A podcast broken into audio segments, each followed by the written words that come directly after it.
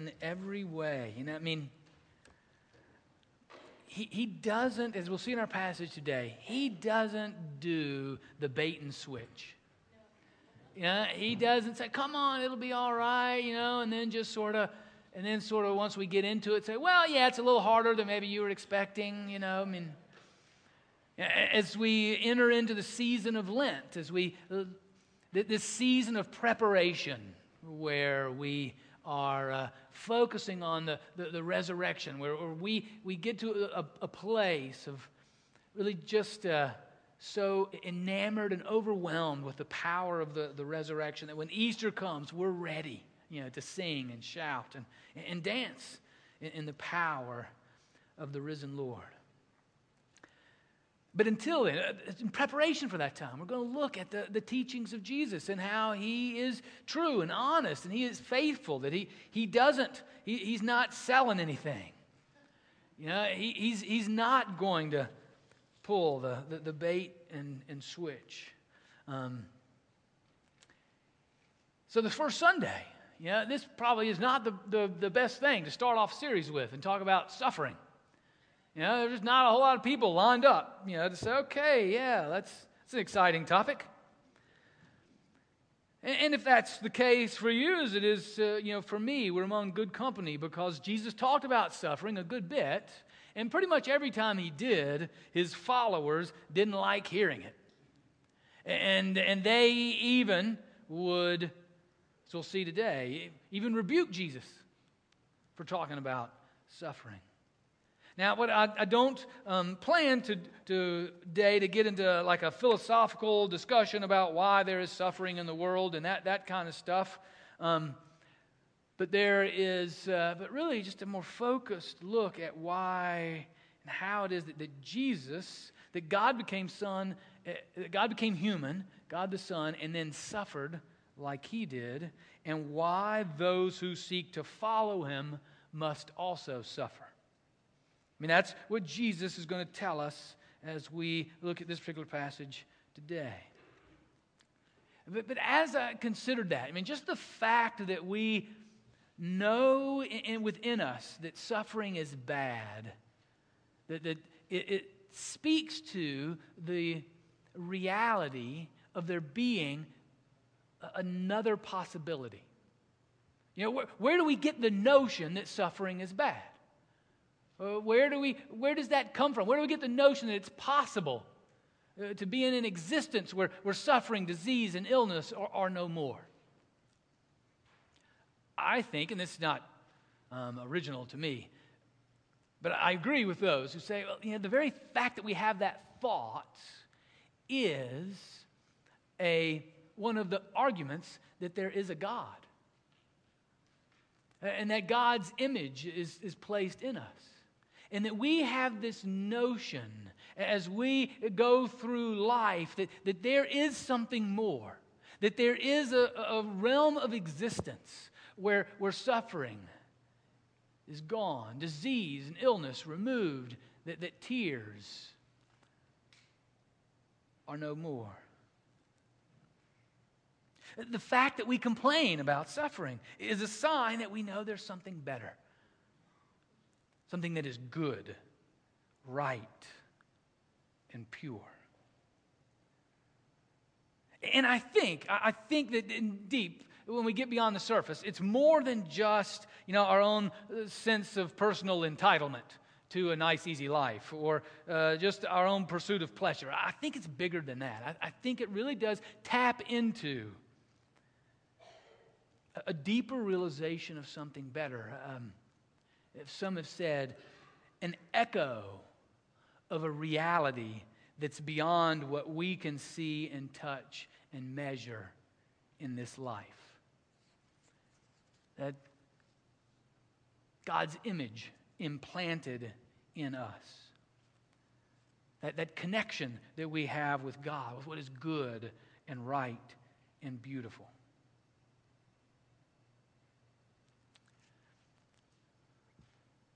So, in, in a simple way, I mean, we live in a world that is incomplete. And we know it. We, we live in a world that, that's separated from God. and we know it. We live in a world where we are tempted and we succumb to the temptations of seeking, as, as Aretha was saying, to make our own way, to pursue our own definition of, of happiness without real concern for God or others. And we, but we know there's something else in existence, a realm of existence where, where God truly rules completely, where we are in pure relationship to Him, connected to Him, connected to what is good and right and, and beautiful. And we call that heaven.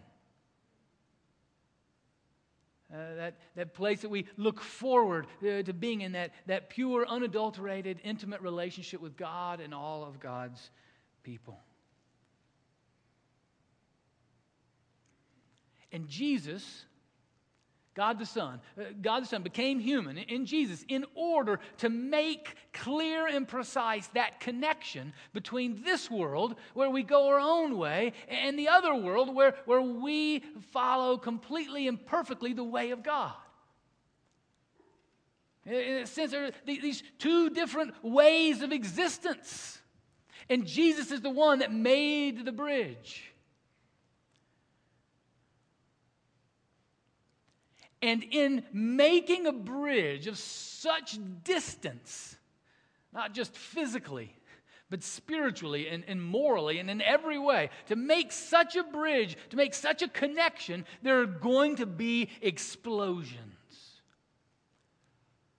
Explosions of grand spiritual significance. And in those explosions, there is suffering. And Jesus is the one who leads the way in making that connection and then enduring such suffering. An interesting uh, physical illustration from this week was that uh, asteroid that uh, entered into the airspace, into the atmosphere above Russia. Did you hear about that or read about that? Not the one that you know got, was a close shave that was only 17,000 um, miles away uh, from us. But there was another one, a smaller one, it's about 50 feet wide. You know, and it, it entered into the airspace, entered into the atmosphere above um, Russia, and in so doing, I mean, it was, it was 50 feet wide, it weighed like 7,000 tons, and it was going really, really, really fast. Um, 40,000 miles per hour. No, yeah, 40,000 miles per hour. For those from uh, other um, parts of the world, 18 kilometers per second. Yeah, you're, you're, you're welcome there. I just translated, you know, from that to, yeah. But when it did that, when it just entered into the atmosphere, it caused an explosion greater than all of the explosions in World War II. Just didn't touch the, it did eventually touch the earth, uh, the, the earth, uh, planet, but just hitting into the atmosphere, just coming from that world into another, caused an explosion of a grand magnitude, sent a thousand people to the hospital, and broke over 30,000 windows because of the shockwave that it sent. I propose to you that that's just a tiny smidgen. It's a technical term there, smidgen just a tiny smidgen of the explosion that occurs when God enters the atmosphere of the earth as a human. And so suffering is going to be the result of such an explosion. And Jesus was willing and able to face that suffering.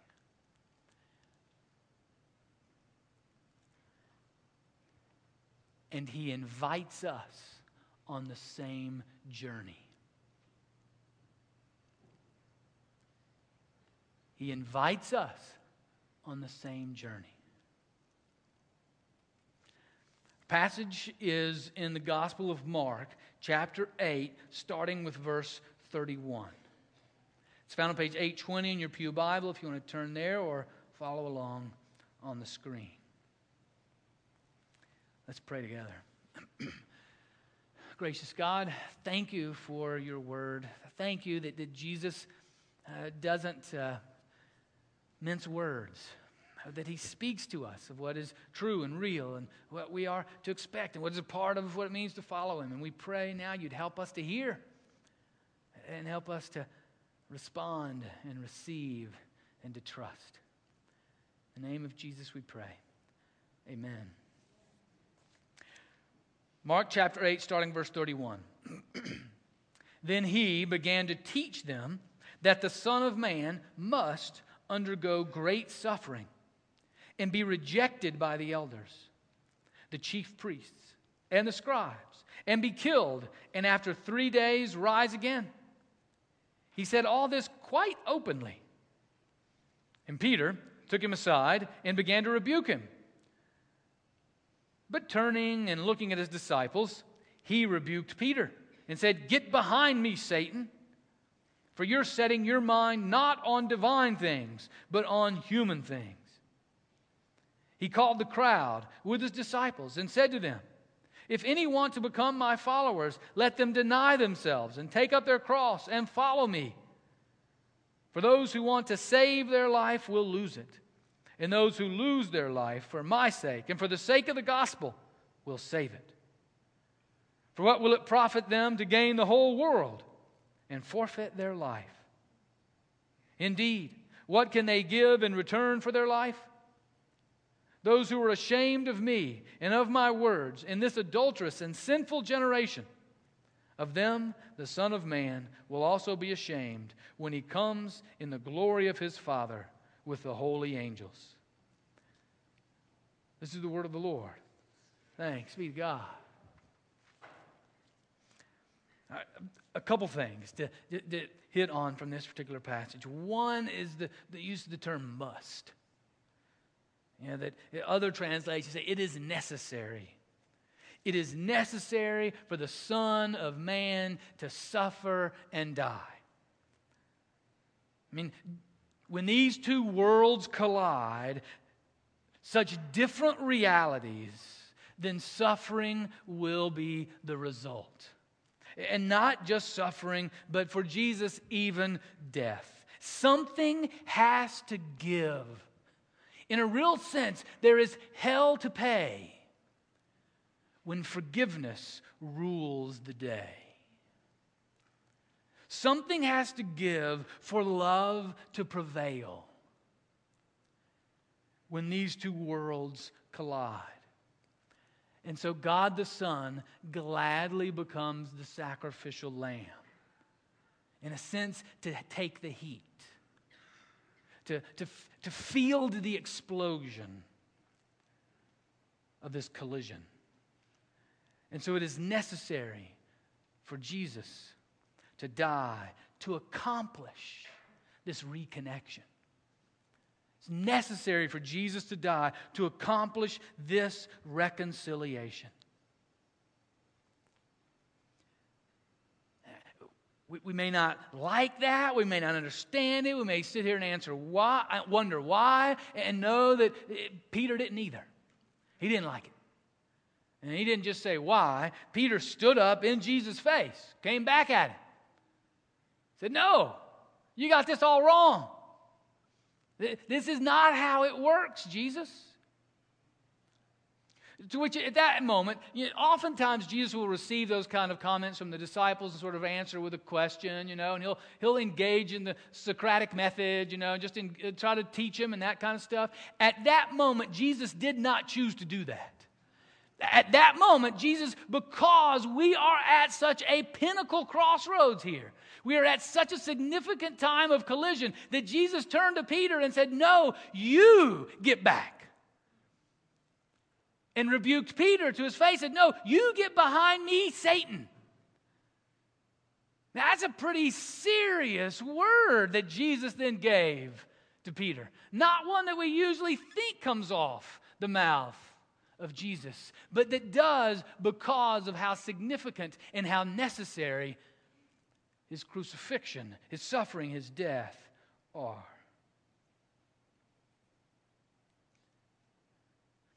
And then when he corrects Peter and the, the, the heat of this moment turns then to the crowd and to the other, the other followers with Jesus, with, with him, and, and says to you, not only is it necessary that I'm going to suffer, and that'd be okay. I mean, at some point we'd say, okay, all right, Jesus, okay, you suffer. Okay, we'll take it. We'll receive it.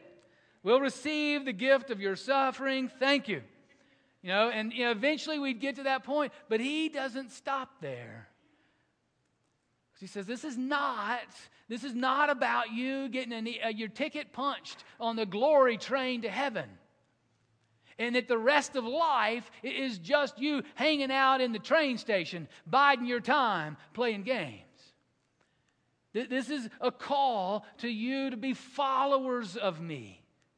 And to follow, by definition, means, in a sense, where I go, you will go also. And so, if I, Jesus, is going to encounter the world in, in the ways of God and going to cause such collisions, then we are going to follow him and do the same. So, he makes it clear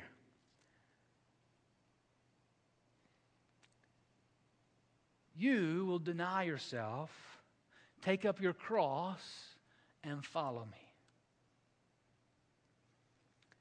To have to put aside those impulses that are within you that, that avoid suffering.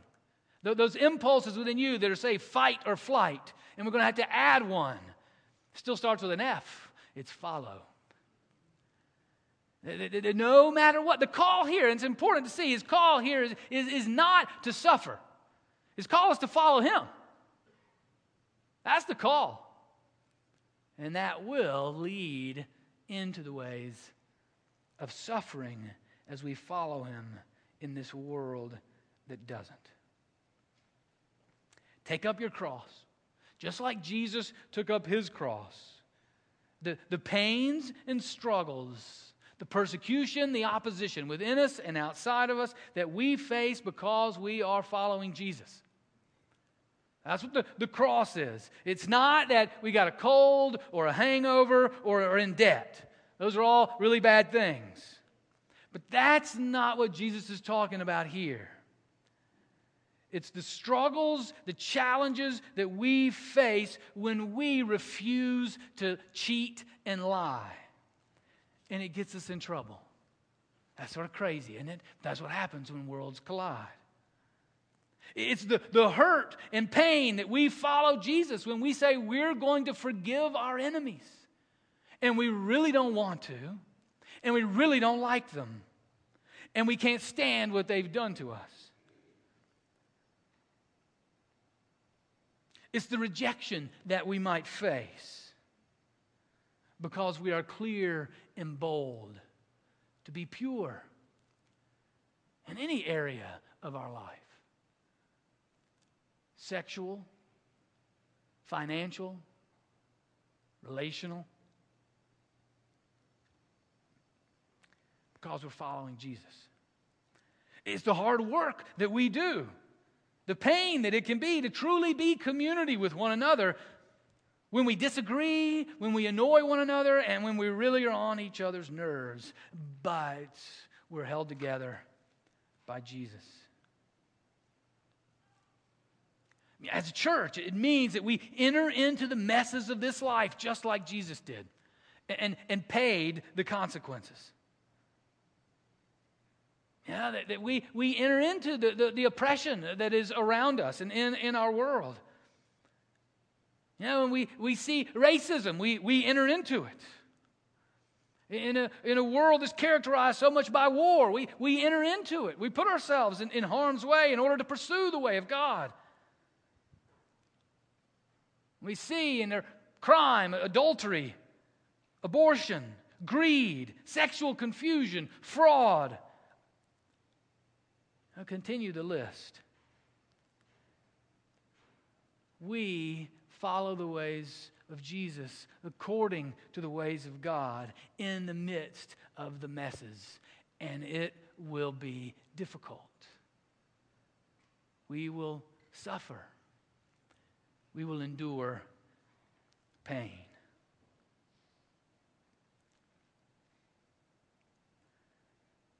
So, what I hope to be, have been here, is as clear as Jesus. That we will suffer if we follow Jesus. I don't know how else to understand these statements. And I, I, feel at times when I read this passage, uh, you know, almost a need to apologize for ways that maybe I've downplayed that, or that I've played the game of bait and switch, or that we as the, the church as whole have, have done that. And we haven't trusted Jesus.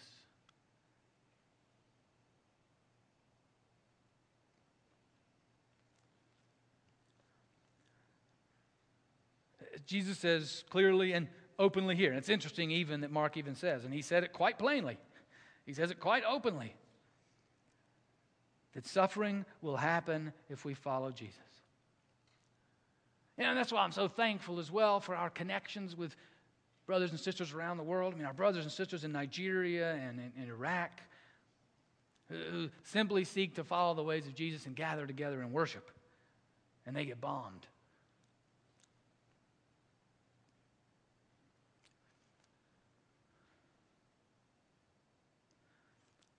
As we seek to be a place where those two worlds collide, living in a broken world, but seeking to live according to the world of God, there will be explosions, suffering.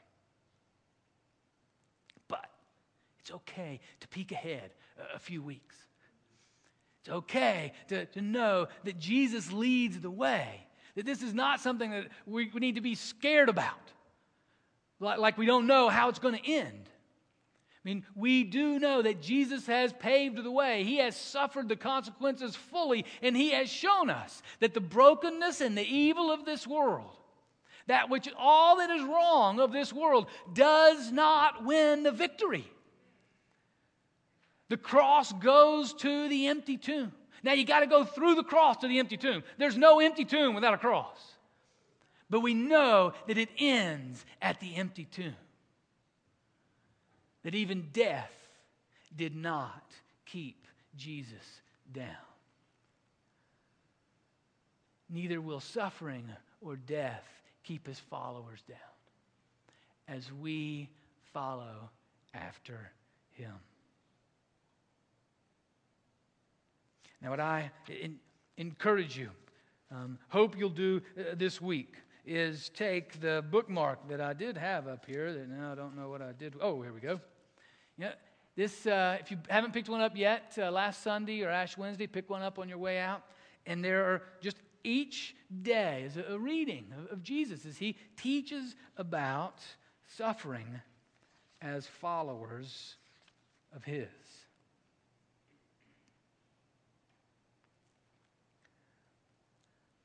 And may our challenge this week uh, together be that we, we face the, the difficulties, the pain, and the struggles of following Jesus together.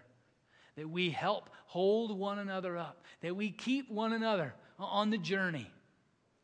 Knowing that we need one another. Knowing that there's going to be opposition. Knowing that there will be struggle. And knowing that the end of the journey is secured in the risen Christ. Amen.